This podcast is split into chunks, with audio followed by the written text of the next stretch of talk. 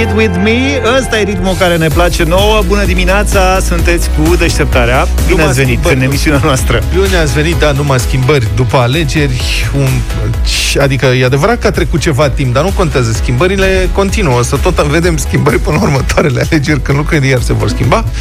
Un fost edil din județul Iași, de exemplu, e judecat că a fugit din primărie cu detergentul instituției după ce a pierdut alegerile. Deci a făcut spume de nervi, cum ar da. veni. Da, a plecat curat măcar. Da. E, nu că n-a folosit el, o să vedeți A, imediat. da, nu? E un caz ceva mai vechi, dar care evoluează justiția română, știți, nu se grăbește. E festina lente, merge încetișor și foarte încetișor sau chiar deloc, uh-huh. ca nu care cumva să amețească de la viteză. Deci e vorba de fostul primar al comunei Butea din Iași, Gheorghe Milia îl cheamă, a fost deja condamnat în primă instanță cu suspendare. Deci, în 2016, v-am zis că e un caz mai vechiuț, poliția din Târgu Frumos a fost sesizată că domnul primar sustrăsese mai multe bunuri. Adică, asta era sesizarea, citez. Aragaz, arzător, calculator, laptop și două bidoane de 40 de kg soluție curățenie, aparținând primăriei Butea, deci practic voia să șteargă urmele. Eu cu arzătorul sunt de acord. De adică ce? și îmi doresc foarte mult un arzător. Îți dorești un arzător? Da, Ce să faci tu cu să arzător? faci la oc Măi, mâncare. Tu n-ai El presiune. dă putere calorică mare de tot și o concentrează într-un singur punct. Este Nu ai presiune, excepțional. îmi pare rău să vorbești cu oamenii care se pricep. Nu, nu ai presiune la gaze suficientă ca să faci turbina aia pe care o vezi Și tu în butelie, Asia. arzătorul e arzător. În plus, nici nu mai ești îndreptățit să vorbești despre lucruri de genul ăsta. Da, corect. Am văzut că mănânci mai mult orez cu... Da. O perioadă acum, da, pentru asta mă pregătesc pentru viitoare descoperiri culinare. Vrei să părlești frunzele sau ce? Nu, mă, o Înainte să, fac. le dai la câini. Într-o lună revin în acțiune. Mai zvelt, da. cât și suplu. Da, asta. Dar mie îmi place, adică eu sunt fanul omului, pentru că din patru articole, două erau de gătit, dar da. și arzător. Eu Ceea așa ce- să te rog să nu-ți instalezi arzător nici în bucătărie, nici pe balcon. Să nu faci asta.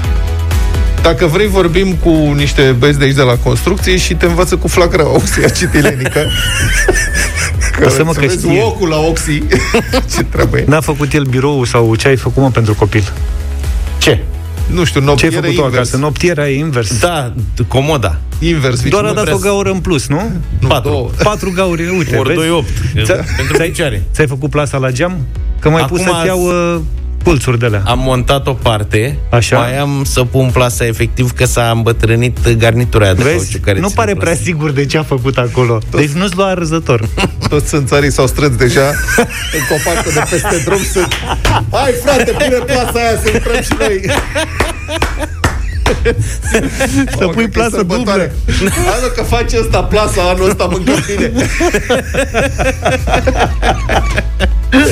Mai vreți cu domnul primar? Nu să- mai, ce ba, să- dar trebuie să spunem că săracul să înțeleagă pățit? că a furat toate astea, ceea ce nu e adevărat. Nu, n-a furat tot? Nu, pentru că a Bravo, fost- domnule, merită felicitări Deci de nu s-a noastre. putut demonstra, înțelegeți? Ah, a fost ok. ceva confuzii la identificarea bunurilor sustrase. Așa că în cele din urmă, domnul primar, fost primar, a fost trimis în judecată doar pentru cele două bidoane cu detergent, 40 de kg detergent prima întâi, cum ar zice Caragiale, pe care le-ar fi dat, de fapt, gratis parohiei din comună. Doamne ajută. Pentru spălarea păcatelor, părinte. și apar de serii. Bun. Și, în fine, s-a judecat, l-au condamnat pe domnul respectiv la un an și patru luni de închisoare cu suspendare pe durata unui termen de supraveghere de 2 ani. Dar unde voiam să ajung? Foarte interesant că pe pagina de Facebook a actualului președinte al Consiliului Județean Iași, domnul Costel Alexe, acesta și-a declarat în toamna anului trecut susținerea pentru domnul cu săpunul lichid. Deci s-au adunat, fac echipă cu Gheorghe Milia pentru Comuna Butea, scria domnul Alexe, care, ăsta este detaliu funny, e și dânsul cercetat de DNA sub acuzația că a luat mită 22 de tone de tablă. Deci acolo ăștia sunt, oamenii sunt în economia șpăgii pe barter, pe cuvântul meu. Deci, ăștia nu sunt- Nu ne interesa, nu avem încredere noi în bani, în moneda națională. Ce în mână nu-i minciună. Corect. 40 de kg de detergent. Asta, Costel Alexe, asta este președinte, e șef, 22 de tone de tablă. și între timp, desigur, domnul Alexe a șters postarea respectivă, dar internetul nu uită și poate fi memoria internetului există. Avea detergent de asta. Da. A șters Da, iar... 7 și 32 de minute Nu prea am vorbit de mâncare dimineața asta Și lumea e Da. îngrijorată rău Avem mesaje, Nici- e Nici ca în lumea. continuare nu vorbim despre mâncare. Dar? Așa s-ar părea, dar nu. Situația se deteriorează accelerat, prieteni. După hamburgerii din vegetale, acum cursa pentru ciocolată vegană se Ciocolată vegană? cinge după ce Nestle a anunțat că va lansa napolitana Kit Kat pe bază de orez, scrie G4 Media. E sushi cu ciocolată ăsta, Da, mă fac, uh, Sushi cu ciocolată expandate, de alea Știi, ce, știi discurile alea expandă Polistirenul ăla de mâncare Nu știu nimic. Știu polistirenul ăla. Cred că în felul ăla o fac Da, mi l-a recomandat cineva odată. Dacă vrei să slăbești, mănâncă de-astea. Mai bine, mâncam cutiile de carton. Să știi Serios, n-ai- Și cred că cartonul are și mai multe fibre. Da. Credeți că urmează și Snickers cu semințe de floarea soarelui? Asta ar fi idee, dar Pentru nu piața înțe- din România, măcar. Da. Sau Kit Kat cu whisky, ca în Japonia. nu, deci nu înțelegeți. Ciocolata vegană este de fapt cu, uh, cu lapte, deci în loc de lapte se Da. folosește un substitut de orez. Deoarece ciocolata este vegană, ea înțelegeți? Adică asta e treaba, adică napolitana vegană, care se cheamă Kit Kat V, uh, o să aibă un lapte făcut din ceva din orez. Nu mi-aș fi imaginat niciodată că se poate face lapte din orez, dar nici hamburger Jesus. din mazăre nu credeam că o se poate face și asta a fost. Deci, principala provocare, spune producătorul, care o să lanseze napolitanele astea pe internet, este ca alternativele la lapte să se amestece bine cu cacao și zahărul pentru un amestec cremos. Nu se mai simte nimic. Băi, din ce în ce mai multe firme de dulciuri au apucat pe panta asta. M-am documentat. Lind face niște iepurași de Paști faimoși în toată lumea. Așa sunt e. Unii aurii. Adevărat Cu clopoțel Da, mă, sunt foarte... Apar acum, trebuie bine Paștele. Da. O să dă fie cuvânt. cu lapte de ovăs. Nu cred. Bă, da. Hai mă, nu O să strig. fie și cu lapte de Și ovăz cu lapte sper. de ovăz. Așa Mars încearcă să vândă niște batoane vegane. Deci, băi, trebuie să citim etichetele de acum înainte foarte atent. Cadbury are aceeași intenție. Asta e, încă e bine. Anul trecut, Nestle a introdus o linie de alimente pentru animalele de companie care combină proteinele din carne cu insecte și proteine din plante. Deci Poate- ușor, ușor vor să Poate se educe și bazează- păcății în zona asta Pe faptul că nu se pot plânge clienții. Că... Deși eu am văzut uh, și pisicile și căței se mai puricesc din când în când. Deci eu cred că animăluțele noastre sunt obișnuite să mai mănânce purici.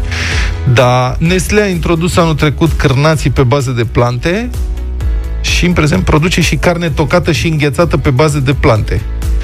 Și eu aștept înghețata din bacon atunci. Dar Asta, ce să... Eu să știți că am primit odată la promo o pizza cu Nutella și căpșuni. M-au și Ce-ți mai nimerit. Stai un pic, pizza cu Nutella și Da, căpșuni. pizza cu Nutella și căpșuni. Oamenii au fost foarte drăguți. Acum, Ia stai ce să puțin. spun? Au trecut de ananas. Da, mulțumesc foarte mult pentru pizza cu Nutella și căpșuni. M-au și nimerit eu care nu mănânc dulce când am deschis capacul. Deci mintea mea era quattro formaggi, de-astea, înțelegi, bacon, ciumpercuțe, chestii. Și am deschis, era o treabă maro, Auzi? cu niște căpșuni pe De fapt, deasupra. nu lasă. Băi, nene, stați mă puțin, că voi nu vă pricepeți deloc la capitolul ăsta, mă faceți și de râs. Da. Deci, iată, Na, eu n-am putut să mănânc. Nutella cu căpșuni. Da. E o delicatesă. Zău? Mă rog, Pus, pusă pe e un blat. deliciu. Da. Și doar că o pui pe blat de, în loc să o pui pe pâine, o pui pe blat de pizza care nu e sărat. Tu mănânci Nutella cu pâine? Cu căpșuni. Și cu căpșuni? Da. Cred că se uită și Adi ciudat la mine și tu mănânci cu la fel? Măcar atât. Eu Eu am încercat odată să mănânc Nutella pe pâine. Am luat o mușcătură și am crezut că leșin de cât de dulce era. Serios, Dar adică se combinație e... Se Mamă, poate ce mânca. bună combinația. Când eram mic, mâncam numai Nutella pe pâine. Că nu făceam mai rar clăte. Tu ai făcut vreun sport așa când erai mic? Sau? Am mai făcut niște karate. Fii atent. Auzi, ăsta e un moment bun să recunoști cei mai, cei mai mâncați. El era de-a erou lungul din timpului. Kung Fu Panda. Ceva, da. Pe vremea mea nu se găsea însă Nutella. Era, se numea calve. Crema aia de ciocolată bună. Și după Da. aia a fost Finetti și după aia Nutella ah, la noi. Finetti, știu, mai există? Ca să vorbim de Cred că toate. există, Parcă am mai văzut finete, da. Așa. Da. Uh, și puneam pe, pe pâine și cu unt. Hai de Da, îmi plăcea foarte mult. Și atunci era pâine, se găsea numai franzelă de aia, știți, franzela aia românească, Da, da, da. aia clasică. Tăia tata două felii, tata fiind eu. Tăiam două felii de franzelă, le tartinam cu unt și pe urmă cu Nutella. Căpșuni, încercat? N-am pus. Căpșunile îmi plăceau cu cremă de vanilie, cu puding. E rău. Acum sunt la regim și încă mai am mici reminiscențe, dar o să-mi revin cât Păi poți să încerci cu margarină vegetală. Nu. Deci pentru că Luca este la regim, să știți, din păcate, adică din fericire, cred, emisiunile noastre vor aluneca din ce în ce mai des spre subiecte culinare. Întotdeauna când Luca este la regim, Se poate face. din orice vorbim, adică vorbim de corupție. Uite că a furat unul un aragaș și un arzător. Să vedeți ce aș găti eu cu un aragaș și un arzător. Dar ar trebui și mie un arzător, da. La următoarea intervenție. Unii vor să facă Lapte din orez. lapte din Aici orez. mai și provocă. Să vă spun eu cum mâncam eu Nutella pe pâine cu unt și Păi, franzelă și și nu știu bunere. ce. Eu cred că în copilărie ai citit numai cărți de bucate. Da, deci următoarea intervenție ar fi despre ce cărți citeam în copilărie. Da, de Concluzia bucate. e că oricum m-aș fi dat orice pentru un blat de pizza în loc de franzela aia la vremea respectivă. Bine, dar În copilărie citeam Silvia Jurcoveanu, carte de bucate celebră. 0372069599 prieten, ce care este cartea voastră preferată? Sanda Marin. Copilărie. Cartea care... Sanda Marin, bravo. Vedeți că îndreptați, îndreptați pe... Deci Nu, nu, colegii nu, nu, mei nu. Îndreap, vă îndreaptă, fiți atenți, nu vă lăsați păcăliți prieteni. Ăștia doi escrocii, Zaf și cu Luca, vă îndreaptă spre cărți de bucate. Nu! Sau da, dacă vreți, dar cartea care v-a marcat pe voi în copilărie, cartea care v-a plăcut cel mai mult și mai mult și mai mult. Mie cel mai mult mi-a plăcut Macao, Chems, Popa Prostu, Război, Toci. Aveam multe cărți. Dacă vrei, Favorite. facem o dată o discuție și Eu- despre cărțile, despre jocurile de cărți pe care le făceam în copilărie. Eu m-am oprit la Să Popa știi că Prostu, dar asta e evident. Deci Adică, nu, dacă, ia, fiți atenți, vă zic un nume. Ce vă spune vouă Cireșari? Cireșe, 5 volume. Cireșe. 5 Băi, volume. mergea la furat de cireșe în luna Nu e chiar așa. 0372069599. Haideți să vorbim despre cartea preferată din copilărie. Ce carte v-a marcat în copilărie? Spuneți-ne și nouă 0372 069599. De asemenea, așteptăm mesaje pe WhatsApp la 0728 111222. Eu aș vrea să știu dacă vreunul dintre cei, voi cei care ne ascultați acum, dacă vreunul ați citit cartea numită Bim, ureche neagră. Atât. Eu. Bim, ureche neagră, aș vrea să, dacă ați citit-o, sunați-ne, să ne plângem împreună de finalul nenorocit al acestei cărți îngrozitoare. Fără spoilere. pe care am citit-o când aveam 10 ani și care m-a marcat după cum se vede pe toată viața. Deci BIM, ureche neagră, dacă a citit-o cineva, să ne sune. Ne-am întors 7 și 47 de minute 0372 069599 Vorbim de cartea preferată Atenție, din copilărie Și am primit foarte multe mesaje, așa cum uh, ne așteptam, și audio, și scrise, telefoane. Eram în clasa a șaptea, citeam Vinetu la lampă de aia cu gaz, când aveam curent. Când am murit, plângeam de sărea cam așa de pe mine. Era două noaptea, Mihai din Sebeș. Mihai, am pățit acela, cu excepția lămpii, că aveam curent la ea și totuși plângeam de nu știam de mine. Pot să spun că eu am aflat aseară că Vinetu a murit? Nu cred. Mi-a zis Zaf. Nu cred asta. Eu n-am citit Vinetu. Eu eram pe partea aia cu Fenimore Cooper, Călăuza, Ultimul Mohican și așa mai departe. De la Carl May citeam, avea el o serie de cărți cu Incași, cu nu știu ce. N-a, nu s-a nimerit Vinetu, n-a fost să fie cu Vinetu. N-am știut niciodată. N-ai găsit-o. Da, și Bizar. Ma, da. O și carte- mă pregăteam acum să citesc Vinetu, dar mi-a stricat Zaf, mi-a dat spoiler. O Nu carte cred foarte, foarte populară la noi. Am primit foarte multe mesaje cu Vinetu. De altfel, cele mai frecvente, pentru că e o ploaie de mesaje, dar îți sar în ochi câteva titluri. Cele mai frecvente sunt Aventurile lui Habarnam, Da, am citit. Frumos. pe Am care am citit-o cu toții, Toții, cred. da. Și am și înregistrat pentru copii episoade din aventurile ce lui mișto. Habar n-am. Uh, Vinetu, La Medeleni Da. și Singur pe lume. Și singur pe lume. Astea sunt cele mai comune mesaje primite până acum în dimineața asta. Și la singur pe lume am plâns. Ah! Rău, rău, rău. Băi, dar și care e chestia? Că la Vinetu am citit-o de vreo 10 ori și nu exagerez. Nu și am plâns de fiecare dată. Dar ce nu înțelegeai? Adică unde te... Nu, adică, nu. Îmi plăceau, nu, nu găseam... Dacă la sfârșit o să scape Vinetu. Nu găseam, nu găseam, știam de Carl May că a scris și alte cărți, aventuri indieni și așa mai departe și nu le găseam, nu, nu le găseam în perioada respectivă și reciteam Vinetu. Cum ar fi scris el cu misterul incașilor? Doamne, parcă am mai scris ceva, dar uite, Hai nu să găsesc, vorbim, mai citesc. hai să vorbim cu Chiril, care are 9 ani. Bună dimineața! Bună, Chiril! Chiril! Bună! uh, bună. Salut! Ia zi, ce citești tu în perioada asta? În, uh, în perioada asta am citit vo, uh, volumele Familia Bold. Familia Bond. Bond, James Bold. Bond. Bold, Bold. Bold. Bold. Bold, Cine e mulțumesc. familia Bold? Cine? Despre ce e vorba? Um, este vorba despre oameni ca, niște oameni care au murit într-un accident și niște hiene s-au îmbrăcat în ei și le-au luat și s-au dat drept ei. Mhm. Fascinant, este Veselă. interesant. Bravo, asta e cartea ta preferată sau până acum ai mai citit și alta? Um, până acum asta e cartea mea preferată. Și un... Uh, Da, zi.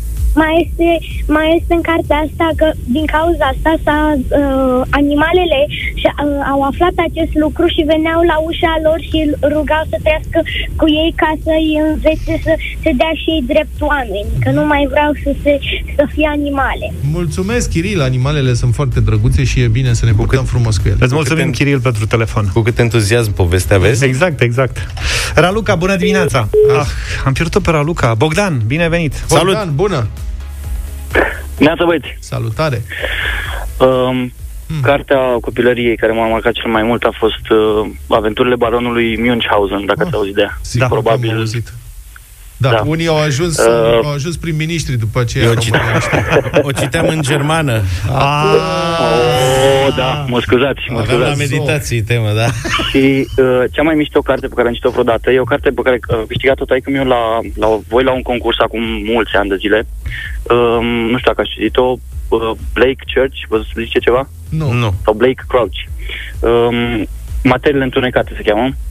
Aha. Vă recomand, este super, super faină. Um, e un roman SF bazat pe concepte de fizică cuantică, un roman foarte, foarte mișto. Ziceați mai devreme că ați plâns la Vinetu, la asta o să plângeți 100% sigur la final. dar nu vrem Mulțumesc, neapărat să Fizică plângem. cuantică și lacrimi e un concept Exact. foarte Am interesant. plâns ani de zile în facultate Da.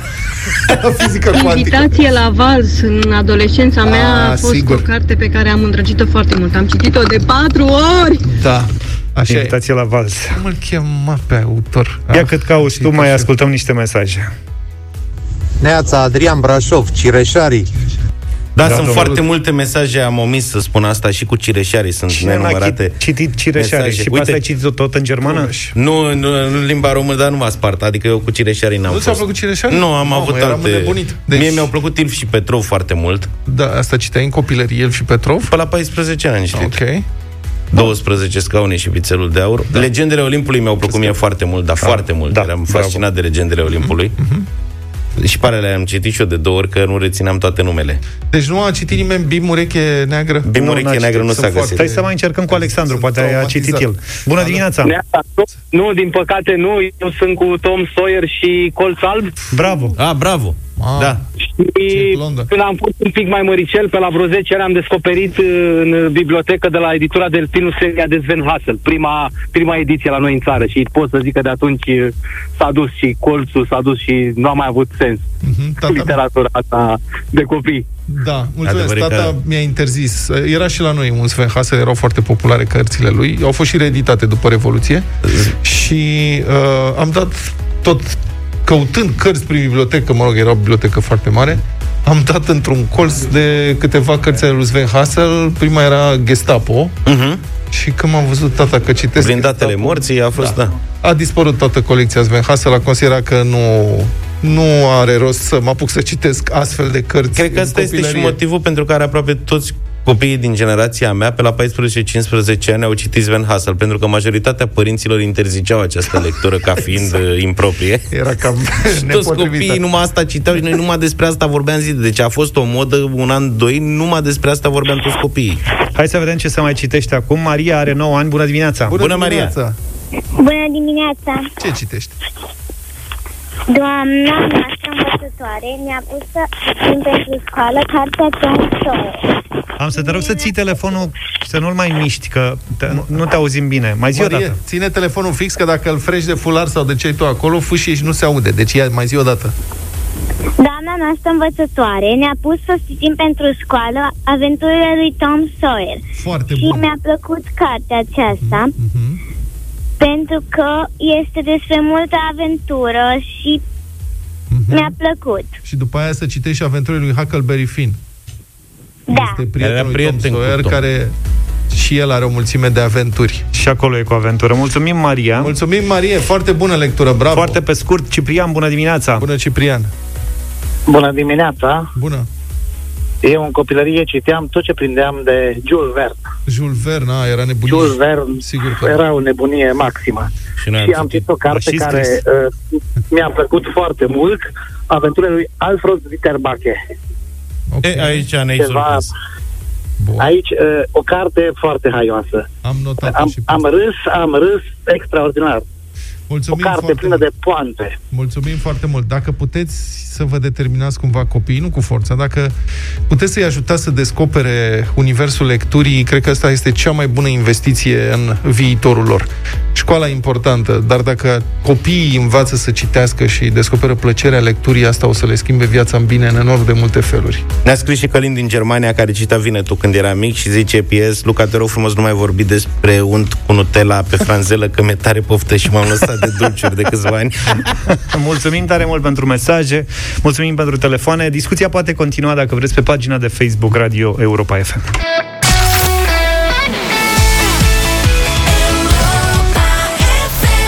Republica Fantastică România la Europa FM. Ca am făcut aproape în fiecare zi, avem știri despre cât de adâncă înrădăcinată este corupția în țara noastră. Unele întâmplări sunt mai amuzante, altele sunt de-a binelea revoltătoare, dar numitorul comun este acesta, oriunde te întorci, dai de un corupt, cel puțin, care parazitează banul public. Deci, banii noștri ne parazitează pe noi, plătitorul de taxe, și face asta pentru un avantaj personal ilegal.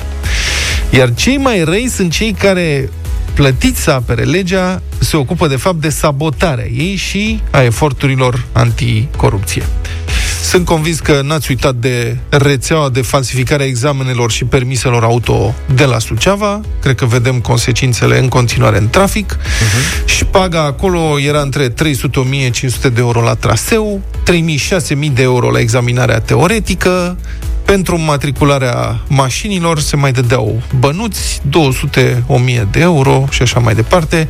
Șeful de la permise făcea uneori chiar și câte 20.000 de euro pe zi. Scandalul a izbucnit la finalul anului trecut, când procurorii anticorupție au decis reținerea 14 persoane, în general polițiști, implicați direct în organizarea șpăgii, ceea ce este deplorabil, printre aceștia însă și un ofițer DGA, adică de la Direcția Generală Anticorupție, nu de la permise.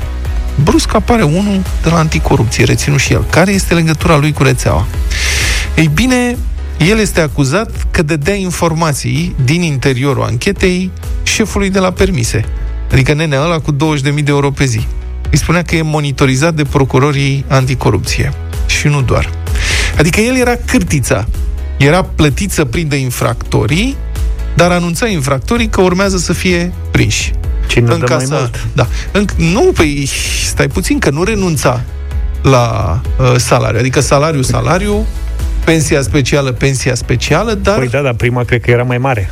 Poftim? Prima cred că era mai mare din Da. partea cealaltă. Bă, da, măcar, știi, mergi până la capăt. Băi, am ales, eu vreau să fiu cu băieții răi. Atunci schimb tabăra, plec, mă duc dincolo, mă angajez consilier la ăsta și îl învăț ce trebuie făcut ca să nu fiu urmărit. Dar el n-a făcut alegerea asta.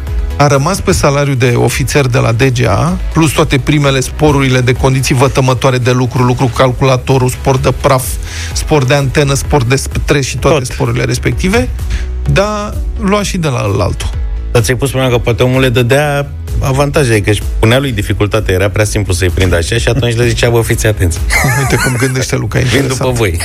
E nemâncat. Detaliile sunt năucitoare, adică nu e o vorbă spusă la o bere sau ceva de genul ăsta. E un flux constant de informații secrete. Care va să zică, potrivit rechizitoriului, și citez acum, inculpatul Martin Mihail, în calitate de ofițer de poliție judiciară în cadrul Direcției Generale Anticorupție, ar fi asigurat protecție juridică activității infracționale de corupție derulată la nivelul Serviciului de Permise Suceava. Deci el făcea protecție juridică, protecție ce a făcut? Iată. Și cu precizarea că acestea sunt acuzații ale procurorilor care vor trebui dovedite în instanță. Dânsul este prezumat nevinovat până la proba contrarie, știți cum se spune. L-a informat pe șeful de la permise despre autorizarea 5 investigatori sub acoperire într-un dosar penal, în care acesta din urmă era vizat de procurorii anticorupție. Boss a făcut echipă, sunt 5. Oleg. Și ți zic. I-a oferit date despre pregătirea unui flagrant. Boss, vezi că-ți fac ăștia flagrant. În ziua de la data te o să vină unul care nu știu ce să nu iei banii, nu fi fraier. L-a informat despre începerea supravegherii tehnice. Șeful, telefonul nu mai vorbim la el. L-a informat că cineva denunțase la Tel Verde anticorupție infracțiunile de la Suceava și i-a și dat toate datele reclamantului. Drept urmare, în scurt timp, polițistul care luase șpaga a dat banii de mită înapoi mituitorului și s-a retras din afacere, iar partea aia de anchetă a căzut. L-a avert că ăla știa și a schimbat și comportamentul. Uh-huh. L-a avertizat cu privire la un agent de poliție care îi se părea suspect șefului, în sensul că ăsta era cistit și voia să vorbească despre ce vedea în jurul lui. Ceea ce i s-a părut ceva ciudat șefului și a zis, băi, ia verifică-l pe ăsta. Și ăsta l-a verificat și a zis, stai să vezi că ăsta a venit, a zis, a nu știu ce. Deci, după cum se vede, omul nostru avea o grămadă de treabă, nu mai prididea cu scurgele de informații și avertismentele pentru hoți. Și, acum vă întrebați ce a luat, nu, procurorii nu ne spun tot ce a luat, dar știm așa că pentru toate aceste servicii el a pretins și a primit de la șeful de la permise o mașină de teren pe care i-a, s-a pus sechestru acum. De șeful ăla câștiga chiar și 20.000 de euro pe zi și mașina aia de teren probabil că i-a luat-o din mărunțiș, din ce a căzut din buzunar. Ia bă, săracule, du-te și ia și tu o mașină de teren. Care va să zică polițistul nostru de la anticorupție plătit să facă anticorupție din bani publici, a dat cinstea pe un fier 4x4. Sigur, astea încă o dată sunt acuzații, trebuie demonstrate, dar a fost o operațiune de supraveghere mare acolo. Și la final, cred că ar trebui să ne întrebăm cu toții câte astfel de cârtițe vor mai fi prin sistem și cât rău fac ele.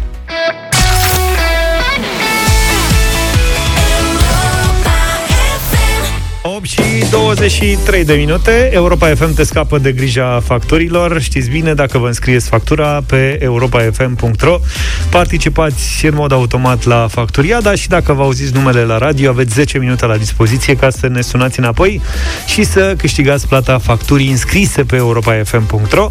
Puteți înscrie mai multe facturi diferite, dar nu mai mult de o factură pe zi, uh, iar de câștigat, câștigați zilnic de luni până vineri între 7 dimineața și 6 seara. Hai să vedem pe cine a ales în această dimineață calculatorul. Din Ploiești, Eduard Oncescu are o factură la întreținere destul de subțire, 131 de lei.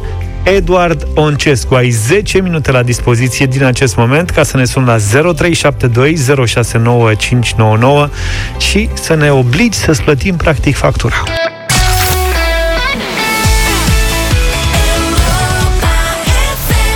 Enrique Iglesias, Be With You. Am ascultat 8 și 27 de minute. Suntem la Facturiada. A fost prea lungă piesa asta pentru uh, Eduard Care ne-a sunat practic imediat. Eduard Oncescu din Plăși Bună dimineața, bine venit Edi! Bună, bună dimineața! Ce faci? Ce să fac? La serviciu. Da, toate bune? Vă ascultam. Da. Te-au felicitat deja prietenii, cunoscuții, da. colegii Imediat. O să te pună să faci cinste și cred că o să cheltuiești mai mult decât ai câștigat în dimineața. Asta e o factură destul de subțire, am zis noi. 131 de lei la întreținere.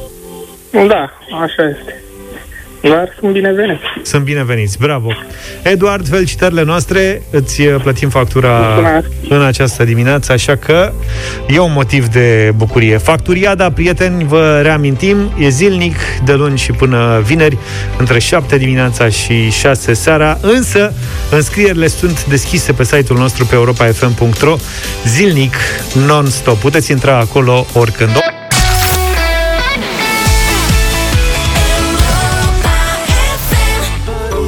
Somebody that I used to know și celebra întrebare, oare ce mai face Kimbra? Chiar așa, ce mai face S-o fi, s-o fi vaccinat Kimbra? E australiancă, nu? Uh, parcă da. Acolo nu au nevoie de vaccinare, că sunt da. niște lockdown-uri teribile. Apare un caz, închid jumătate de continent. Exact. Da, dar asta le permite și niște grătare în aer liber, că am văzut și noua zi. Fiecare, fiecare intervenție este despre mâncare. V-am promis că vă ține la curent cu dezbaterile privind pașapoartele de vaccinare. Sunt discuții și divergențe în Uniunea Europeană pe tema asta. Țările din Sud, care depind mult de turism, se declară hotărât pentru Grecia, de exemplu, a cerut Comisiei Europene să permită utilizarea certificatelor de vaccinare pentru călătorii în, în interiorul Uniunii Europene, călătorii fără testare, că la asta se Pe referă, asta sau se- fără carantinare. Da. Că în rest poți să călătorești și acum, dar trebuie să respecti niște reguli antiepidemice. Eu care cred că grecii sunt interesați ca să reducă costurile turiștilor cu testarea PCR, că dacă ai vaccinul făcut, nu mai ai nevoie teoretic de test. Da. Și în felul ăsta îți reduci cheltuielile ca să poți să iei mai mulți. Voi ați văzut ce prețuri sunt în Grecia la vară? Nu. M-am început eu să mă interesez. Mm. Vezi că au crescut prețurile ca lumea, paranteză Serios? închisă. Da, adică oamenii cred că vor să scoată pârle alea cu ce au pierdut anul trecut, recuperează la vară. Bun, Grecia a semnat deja un acord cu Israelul care, care le va permite celor vaccinați deplasările libere între cele două țări. Cred că și este un motiv pentru care au crescut prețurile, că și-au asigurat prezența izraelienilor în vacanță. Știu Da, că nu cred că e tatonează suficient. și cu românii. Spania nu a lansat deocamdată un pașaport de vaccinare, dar ministrul de externe spaniol consideră că ar fi, citez, un element foarte important pentru restabilirea în siguranța mobilității. Și Italia consideră că un astfel de document ar putea deschide mai rapid calea către activități normale, așa cum s-a exprimat oficialul responsabil de gestionarea urgenței sanitare, uh, Domenico Arcuri, citat de G4 Media. Suedia și Danemarca au anunțat deja certificate electronice care ar putea permite călătoriile fără restricții.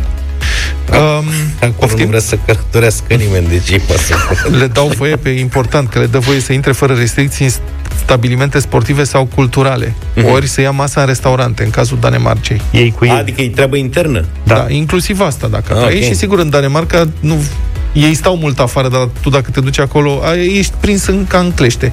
Deci afară e neplăcut de obicei. Da. E frig, e plouă, e nașpa. Înăuntru e foarte scump. Da. Deci oricum o dai și nici mâncarea nu e cine știe ce. Deci oricum o dai Mai ești bine în în pierdere. burburul.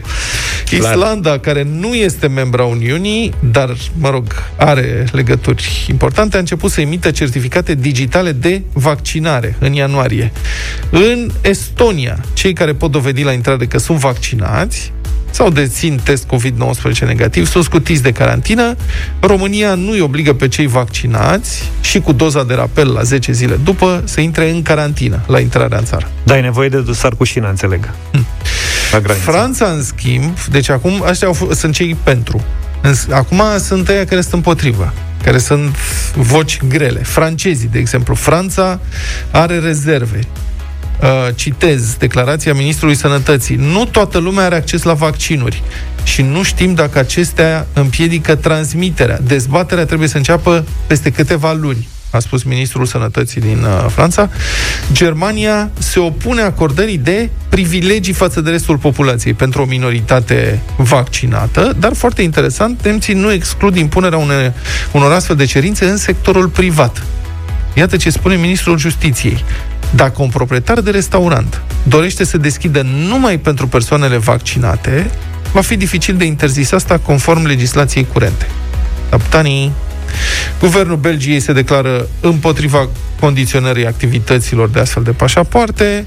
Bun, una peste alta e încă de vreme, dar aceasta va fi o dezbatere foarte importantă în lunile care urmează însă vor trebui să se vaccineze foarte mulți europeni pentru ca discuția să aibă baze solide, iar vaccinurile anticovid să fie disponibile imediat pentru oricine dorește să se vaccineze. Adică, practic, în momentul în care o să fie vaccinuri în toate farmaciile sau la orice cabinet medical sau, să zicem, în centrele de vaccinare Corect. și poți să spui, băi, vreau să mă vaccinez mâine, poi m-am programat, mă duc să mă vaccinez, atunci, da, cred că poate să aibă loc o discuție serioasă despre introducerea unor pașapoarte de vaccinare. Probabil adică, că asta așteaptă. Adică atunci, dacă nu te vaccinezi în condițiile respective, atunci bine, o să faci toate testele respective și restul oamenilor vor circula fără restricții. Dacă tu nu vrei, treaba ta, asumă-ți costurile astea.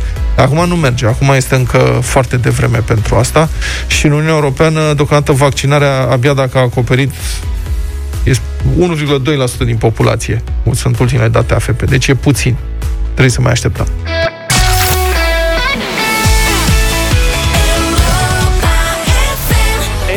Excepțională piesa asta nouă de la Dua Lipa. Ora 8 și 47 de minute ascultați deșteptarea la Europa FM. Noi nu ne-am vaccinat, așteptăm cu mult interes. Sperăm să prindem asta până spre sfârșitul anului. O să vă anunțăm când uh, se, uh, se întâmplă, dar avem prieteni, cunoștințe, părinți, socrii care s-au vaccinat și urmărim și noi ce se întâmplă.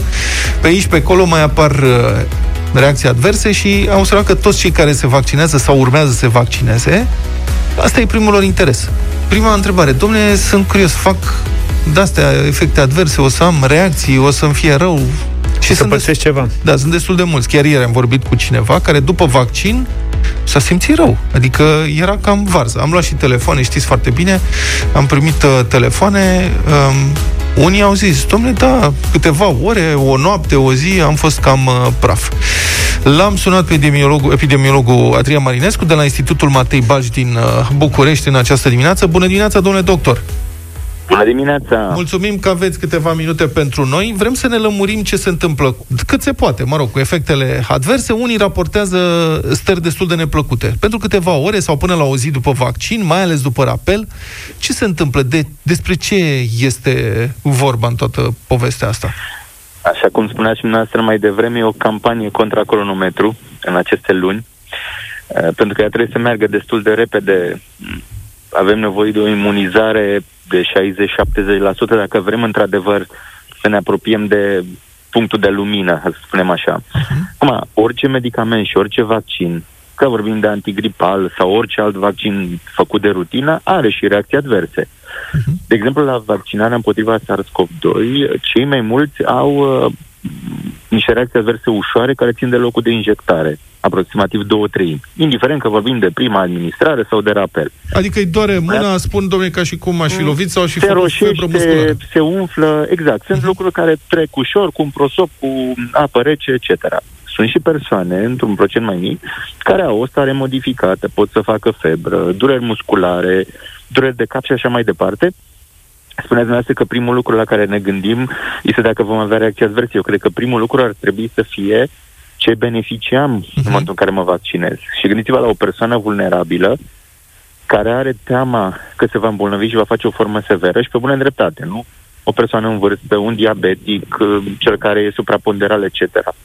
Deci, în primul rând, ar trebui să gândească la beneficii, și anume că nu se îmbolnăvește. Contează și reacțiile adverse și mai ales contează cele care ar fi importante. Cele care ar putea, eu știu, dacă ne uităm la ceea ce s-a întâmplat cu milioane de oameni care s-au vaccinat, într-adevăr există câțiva care au avut și reacții importante. Motiv pentru care totul trebuie monitorizat cu mare atenție, sunt absolut de acord.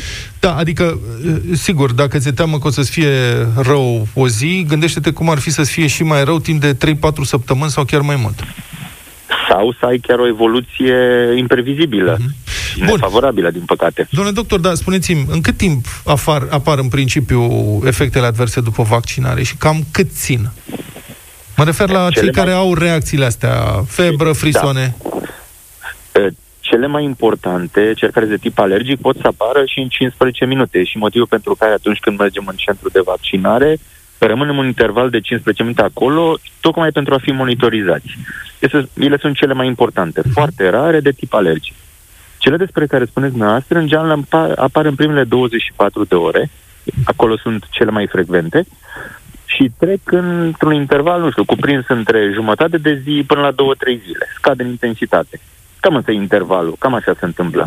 A apărut acum, nu știu, nici nu știu dacă să-i spun legendă urbană, sunt oameni care spun, domnule, trebuie să ai reacții adverse, că asta este dovada că pornește sistemul imunitar. Are vreo legătură cu eficacitatea vaccinului? Nu, nu are. E un mit și e un mit legat de orice medicament. Știți că înainte era discuția că dacă vreau să iau un medicament trebuie să fie injectabil să-l simt, că altfel nu are efect. Nu, până la urmă e vorba de niște mecanisme clare și felul în care avem reacțiile adverse depinde de modul individual în care noi răspundem. Nu are nicio legătură cu efectul. Bun, sunt câteva mii în România, câteva mii de mm, efecte raportate uh, din peste, ș- a, mă rog, aproape 700.000 de persoane vaccinate, 2900 au raportat efecte adverse, probabil că mai sunt și altele neraportate, dar ați sesizat vreun pattern? Cine raportează mai multe efecte adverse, femeile sau bărbații? Bine, aici, aici vom spune că, în general, femeile rezistă mai mult, nu? Uh-huh. Trec și prin nașteri, prin diverse evenimente. Bine, aici e un lucru absolut subiectiv. Dar se știe că um, virozele respiratorii la bărbați sunt comparabile cu nașterea la femei, adică răceala la bărbați este cumplită. Bine, sunt comparabile, dar nu avem cum să știm, că n-am trecut prin asta, așa că putem doar să ne dăm seama cum ar fi dacă am naște, nu? Uh-huh. Uh, cred că, în general, se întâmplă la persoanele vulnerabile, cei cu boli cronice sau persoanele în vârstă, și pe bună dreptate ei se tem că acele reacții adverse uh, ar putea să le pună sănătatea și viața în pericol. Adică e logic să fie foarte atenți, să ia legătura cu medicul de familie sau cu medicul specialist în momentul în care au aceste reacții. Mhm. Există cumva vreo separare? Care dintre vaccinuri provoacă efecte mai des sau mai puternice? Din astea trei Bine, pe care le folosim acum. E greu de făcut o comparație, pentru că, în mod clar, cei care s-au vaccinat cu varianta Pfizer sunt mult mai mulți. Deci, probabil că o să ne dăm seama în real life undeva peste două, trei luni de acum încolo. Uh-huh. Um, nu sunt diferențe semnificative, sunt cam aceleași reacții adverse, compa- comparabile cu ce se întâmplă și la vaccinarea antigripală. Pentru că și acolo existau uh, reacții legate de locul de injectare, durere, umflarea zonei. Adică, până la urmă, e același lucru, nu diferă. Uh-huh. Domnule doctor, dar Luca Pastia sunt din constatările noastre personale, așa în jurul nostru, în general, au avut reacții adverse de-astea mai cu frisoane, cu dureri musculare câteva ore. Cei tineri, părinții noștri, oamenii mai în vârstă, nu au prea avut reacții de niciun fel. Uh-huh. Adică, cel puțin în cazul meu și al mai multor da, prieteni, părinții nu au avut absolut nimic. Mama e asta mea, o... a avut, are 80, are... mama mea are 88 de ani, da. n-are, n-a avut nicio problemă. E are o constatare... Are o da, are o logică, pentru că până la urmă reacțiile adverse de multe ori țin de un sindrom inflamator determinat de vaccinare. Okay. Și în general tinerii uh, răspund cu un sindrom inflamator mai important. Sau altfel spus, este un sistem imunitar care este cumva mai vehement, să spunem așa. Uh-huh. Și atunci răspunsul e și el pe măsură. Uh-huh. Mulțumim foarte mult. A fost doctorul Adrian, Mari... a fost doctorul Adrian Marinescu în direct la deșteptare.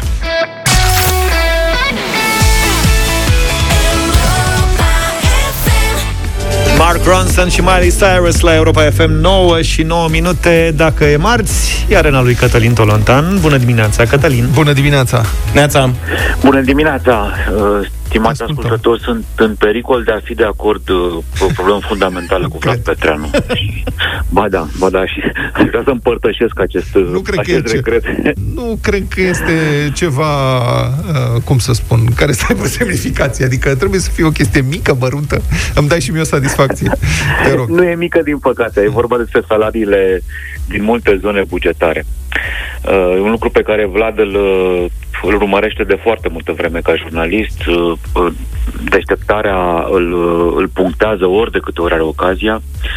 Și o serie recentă a lui Valeriu Nicolae din Libertatea, care recentă, recentă, dar durează de câteva luni și pare infinită ca posibilități, din păcate, de trecere în revistă ale acestor uh, uh, pe, pentru, iertați-mă, aceste salarii, a ajuns la câteva lucruri, câteva nume, de fapt, situații, destine profesionale absolut absolut șocante. Da, dacă, uh, paranteză, vă recomand să-l urmăriți pe Facebook pe Valeriu Nicolae, că vă oferă, vă descrie România așa cum n-a făcut-o nimeni până da, acum, exact. decât accidental. El o face sistematizat și sistematic. Sistematizat, da, exact. Așa este, la două, trei zile odată publică uh, un articol în Libertatea. Acesta, uh, cel mai recent, este despre doamna Elena Petrașcu, care câștiga în 2018 fostul secretar general al Ministerului Justiției, ca să dăm știrea, actualmente în SGG, în guvernul Câțu, care în 2018 câștiga de la stat, de la stat, uh, 11.000 de euro pe lună. Ca membră în diverse consilii de administrație, cum ar fi Tarom, uh, telecomunicații, uh, Consiliul Interministerial și așa mai departe. Da, aici pot să fac o uh, scurtă, scuză-mă că te întrerup, Cătălin, o scurtă sigur, paranteză, sigur. când ai spus că noi urmărim cu multă atenție salariile bugetarilor. Adevărul e că nu salariile sunt în sine problema, că, mă rog, salariile cât sunt ele, alea sunt, ci toate trucurile și șmecheriile care însoțesc anumite persoane puse în anumite funcții și care permit ajungerea la venituri nu la salarii, care sunt absolut ireale. În asta intră o lungă Așa listă este. de sporuri și uh, nesfârșite liste de indemnizații, care sunt, de fapt, plăți pentru sinecuri, uh, care, mă rog, uh, consolidează o rețea de paraziți conectată la banul public. Asta e. Deci nu salariile bugetarilor, ci acei șmecheri care intră în sistem și îl parazitează. Asta ne deranjează și ne preocupă. Corect. Și tot timpul am încercat să păstrăm această nuanță. Uh, nu e vorba de bugetar. Când spunem bugetar, noi uh, folosim o sintagmă dezonorantă. Corect.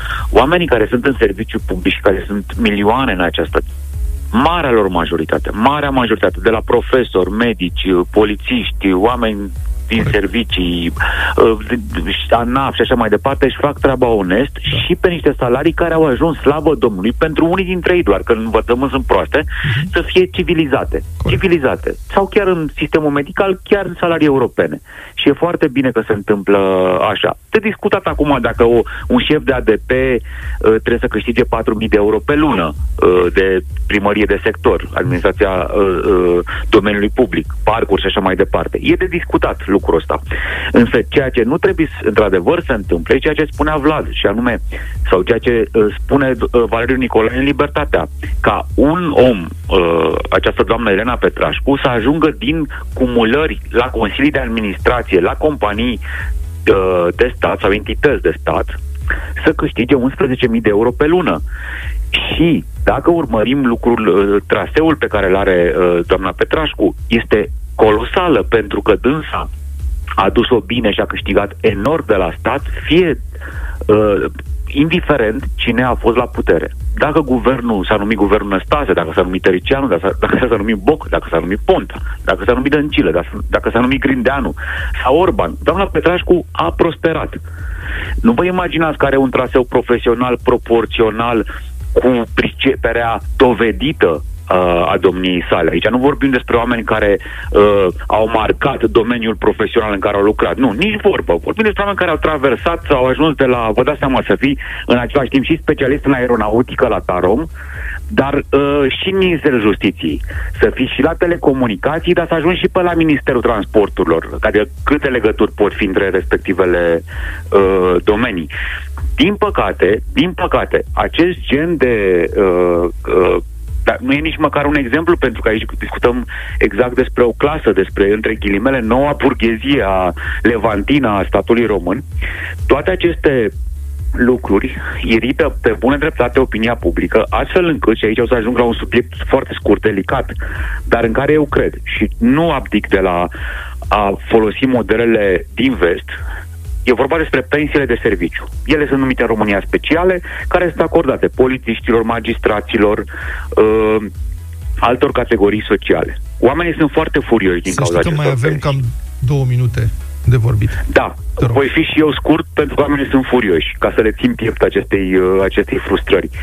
Să știți că lucrul ăsta se întâmplă peste tot în lume. Ca să fii pompier sau polițist sau magistrat, judecător sau procuror, să nu ai voie să faci niciun fel de afaceri, să ai contact permanent cu, să-ți riști permanent viața, să ai, sau să ai contact cu medii extrem de stresante și care ți iau din drepturi, Asta presupune că atunci când te pensionezi să capeți o pensie mai mare decât pensia contributivității tale la, la buget. Se întâmplă în New York, se întâmplă în București, se întâmplă în Varșovia, se întâmplă peste tot.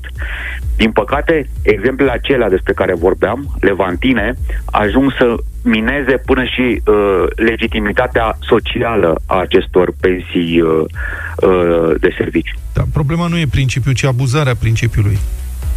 Despre asta vorbim. Și aici da, sunt de acord cu tine, adică de serviciu de serviciu, dar cât de mari. Corect. Bine. Mulțumim foarte mult, Cătălin Tolontan, pentru intervenția în deșteptare.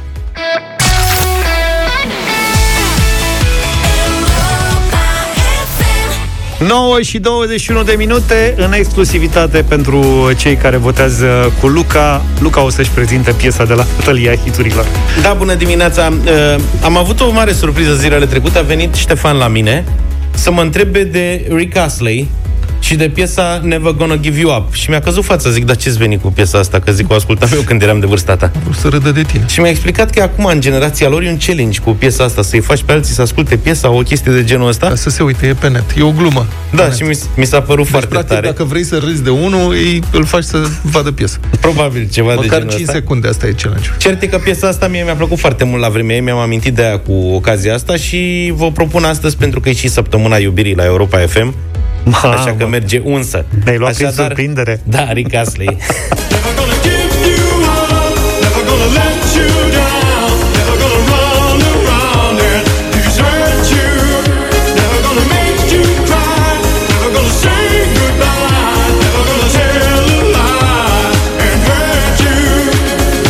Tu ți-l imaginezi pe Luca nu. îndrăgostit?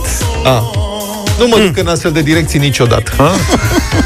Nu, mulțumesc. Acolo nu mă duc. Nu te, mai bine nu ne imaginăm, nu? Dacă tot veni vorba de săptămâna asta a iubirii, sunt vreo 10 zile, de fapt, Luca, să știi. Cum? Între Valentine și Dragobete, cam asta e Bine, mă. termenul până la urmă. Eu am uh, apelez în această dimineață la un băiat și o fată care filmau împreună o telenovelă la ei în Australia acolo. S-au îndrăgostit și au lansat împreună o piesă ce se numește Especially For You. Kylie Minogue și Jason Donovan.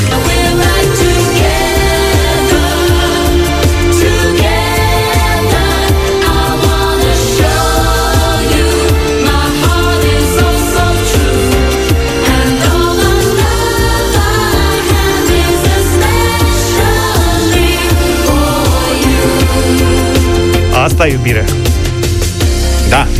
Da. Propunerea mea este o piesă care a relansat un stil de dans uh, vechi de vreo 5.000 de ani, care poate fi observat uh, pe freșele și sculpturile basoreliefurile din templul de la Karnak, în interiorul piramidelor lui Cheops, Chefren și Mykerinos. Macarena. Bangles, walk like an Egyptian.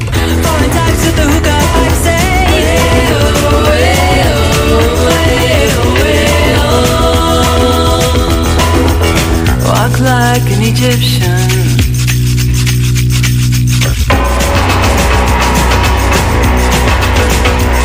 Cum dansau? Care erau pașii? Da? Uite, așa făceai într-o parte așa și mergeai în istorie. Tot trei pași înainte și doi înapoi sau cum era aia? Bine, 0372069599 Votați ca să ascultăm împreună Să câștigați. piesa cea mai uh, potrivită pentru această dimineață în bătălia hiturilor. Hai să vedem. Cristian, bună dimineața! Bună dimineața! Bună dimineața, Bengals. Bengals, mulțumesc! Bengals să fie. Shukran.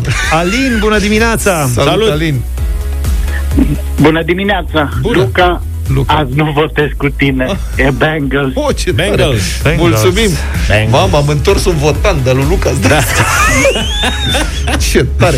Mai avem un Alin, bună dimineața! Salut, Alin! Salut, Alin! Bună dimineața! Te dedică una bucată Jason Donovan soției mele și una bucată Kylie Minogue. Mie personal votăm cu domnul Zafiu. O zi bună! Vă o trimitem pe doamna Kylie la pachet, dacă se poate. Alin, mulțumim! Ioana, bună dimineața! Bună, Ioana! Bună! Alo, Bună! Bună! uh, especially, especially for you, Kylie, Jason, Donovan, George. Asta să fie. Mulțumesc tare mult, Ioana. Specialmente. Uh, Ștefan, bună dimineața! Salut! Salut, Fane! Uh, Ștefan e cu radio în urmă. Ascultă-ne, te rog frumos, Alo. la telefon ca să putem vorbi. Bine, bine. Ia zi, Ștefane. Bună dimineața, cu Vlad votez. Ha, ce tare! Mulțumim foarte frumos! Bengals și egiptenii câștigă, în sfârșit câștigă și Deci ceva. Rick Astley ăsta m-a ars Ștefan cu el. Da, nu știai? Nu. Dacă puneai o întrebare, îți ziceam.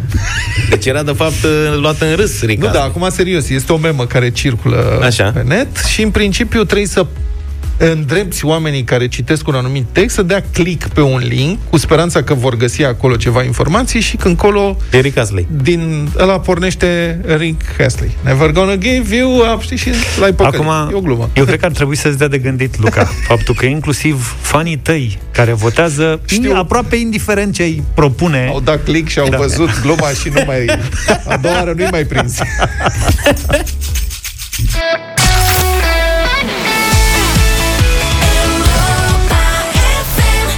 will love Love Again de la Lara Fabian la Europa FM 9 și 38 de minute pentru că iubirea merită sărbătorită în fiecare zi de la Valentine's Day și până la Dragobete.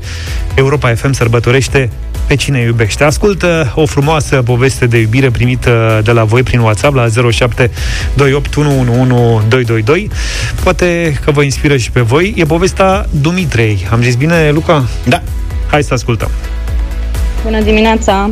Povestea noastră de dragoste a început încă din liceu. Uh, Pe atunci eram colegi la liceul pedagogic și făceam artă dramatică la școală. Nu știu dacă se mai face acum. Iar noi, la un moment dat, am fost selectați pentru a interpreta rolurile principale dintr-o piesă de teatru. Uh, Era vorba despre o piesă de teatru în care personajele principale, el și ea, se sărutau la final. Uh, am interpretat rolurile, bineînțeles, și la final ne-am sărutat.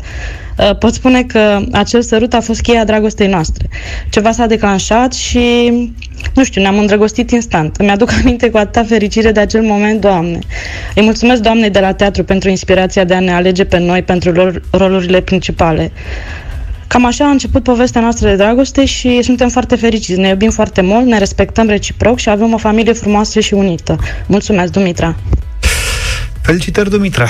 Uite o frumoasă poveste de dragoste, ce bine că n-am fost la teatru, că cine uh-huh. știe ce mi se mai întâmpla. Zic și eu. Bine, felicitări, acesta este mesajul câștigător al unui uh, sejur de trei nopți cu demi-pensiune pentru două persoane pe litoralul românesc, oferit de Europa FM și Paradis Tours. Mai multe detalii și regulamentul concursului pe europafm.ro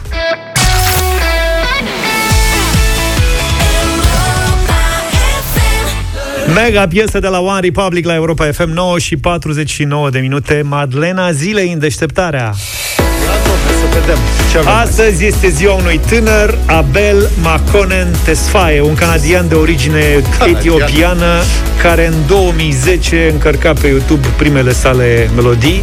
Povestea e așa, un pic ca la Justin Bieber. La vremea respectivă încă nu-și spunea The Weeknd. Știi că îi lipsește un E din nume. Da. The Weeknd. Da. Păi, Da? Da. el e din Etiopia. E din... e canadian de băgât. Doi ani mai târziu a semnat cu Republic Records și a lansat primul album. Noi am făcut cunoștință cu muzica lui prin 2015 într-o sală de cinematograf. Poate voi. Cel puțin eu cu Vlad. Dar aduce minte că am fost, ai noi uitat, am fost. cu o piesă de pe coloana sonoră a filmului Fifty Shades of Grey. Am făcut... Uh, uite, asta e. Noi doi? Ia. Asta nu e mă că știu. Noi am fost la filmul ăsta?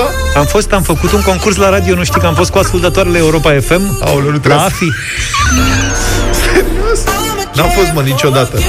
Nu recunosc nimic. Mama, ce vrei să mă împingi că am fost singur? Nu e adevărat. Am fost la o singură premieră cu ascultătorii Europa FM la ceva, dar era la Băneasa. Nu A era fost, la... nu, era cu filmul pe- preferat al Andrei. Da. Atunci, da. Exact. Am fost și la AFI. Am La... fost și la AFI. Ascultătoarele Ați fost la care au multe fost filme. prezente în uh, sală atunci Uite și care- vor măcar- să și da. și-au amintit lucrul ăsta, să ne scrie pe WhatsApp 0728 111222. Da, Da. filmul ăsta, Fifty Shades of Grey, of Grey. Da. Fifty Shades of Grey, care a fost la IMAX ceva sau... Da, da, da, da, a fost, Serios? a fost ca lumea. Era 3D, mă? Nu era 3D, Păi, nu dar mi-aduc era aminte acolo. nimic. Deci, băi, pe cuvânt, ăla ce, un film mai stupid sau mai prost ca ăla n-am adevărat. pomenit și îmi pare rău dacă e cineva Trebuie să care citești l-a cartea. apreciat. Dar uite, măcar s-a lansat cineva Da. Asta, Nenea Ducaie sau cum îl Ne-a cheamă. plăcut foarte mult. La partea a doua a filmului n-am mai fost. Eu n-am văzut filmul, dar piesa asta a fost în mare vog acum și acum vă mărturisesc cu mâna pe inimă că e prima să vezi oară filmul. când aflu că Weekend o cântă. Nu cred. Serios. Adică știam piesa, dar el era un anonim atunci și nu mi-a rămas mm. nicio secundă în minte că el e autorul piesei. Acum, El, el, el. Și a avut o versiune care după aia a fost cenzurată, din câte știu. filmul sau piesa? Nu mă, piesa Nu, asta. la piesă. Videoclip. Videoclip. Da, a fost adaptată. Cenzurată total. Dar de ce tot așa subțire? La mai puțin de 10 ani de la lansarea oficială, The Weeknd are 75 de milioane de discuri vândute, are 3 premii Grammy, 5 American Music Awards și 9 premii Billboard. Adevăratul succes internațional a venit în 2016, după lansarea Can't Feel My Face. Așa avea să-l cunoască și Luca. Film mai face este numai din fața.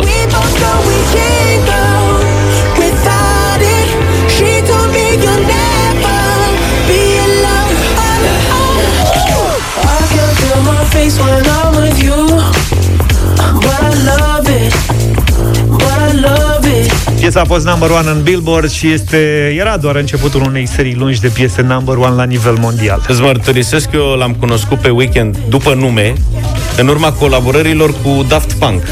Prima a fost Starboy. Starboy, da. da.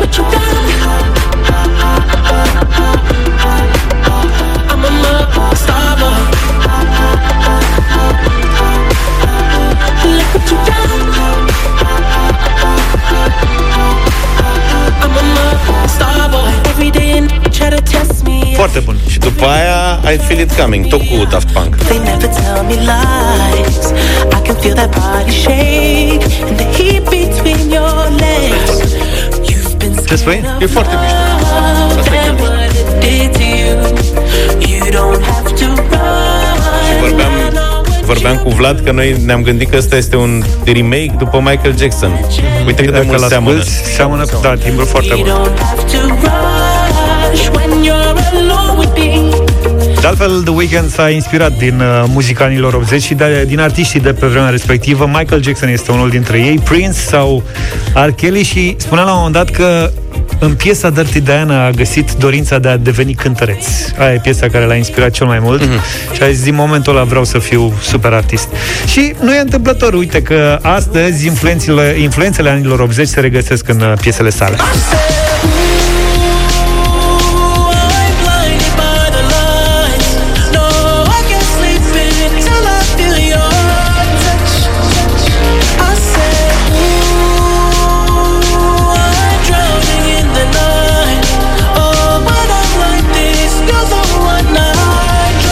Trust. Blinding Lights e o piesă de pe cel mai nou album al său. The Weeknd aștepta un record de nominalizări la Grammy pentru acest album, dar n-a primit niciuna.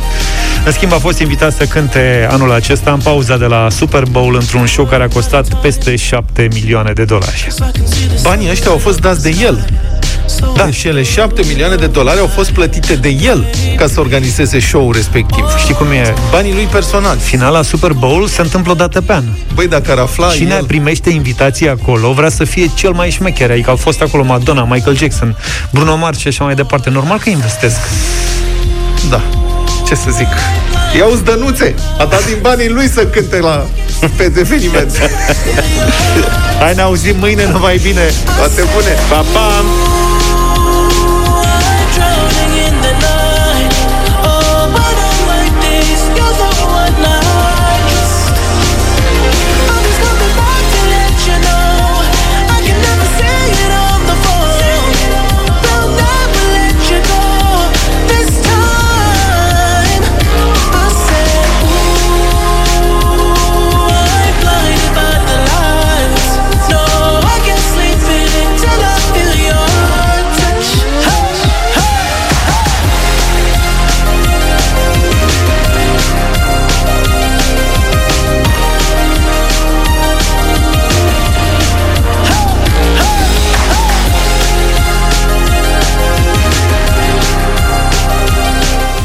Deșteptarea cu Vlad, George și Luca. De luni până vineri, de la 7 dimineața, la Europa FM.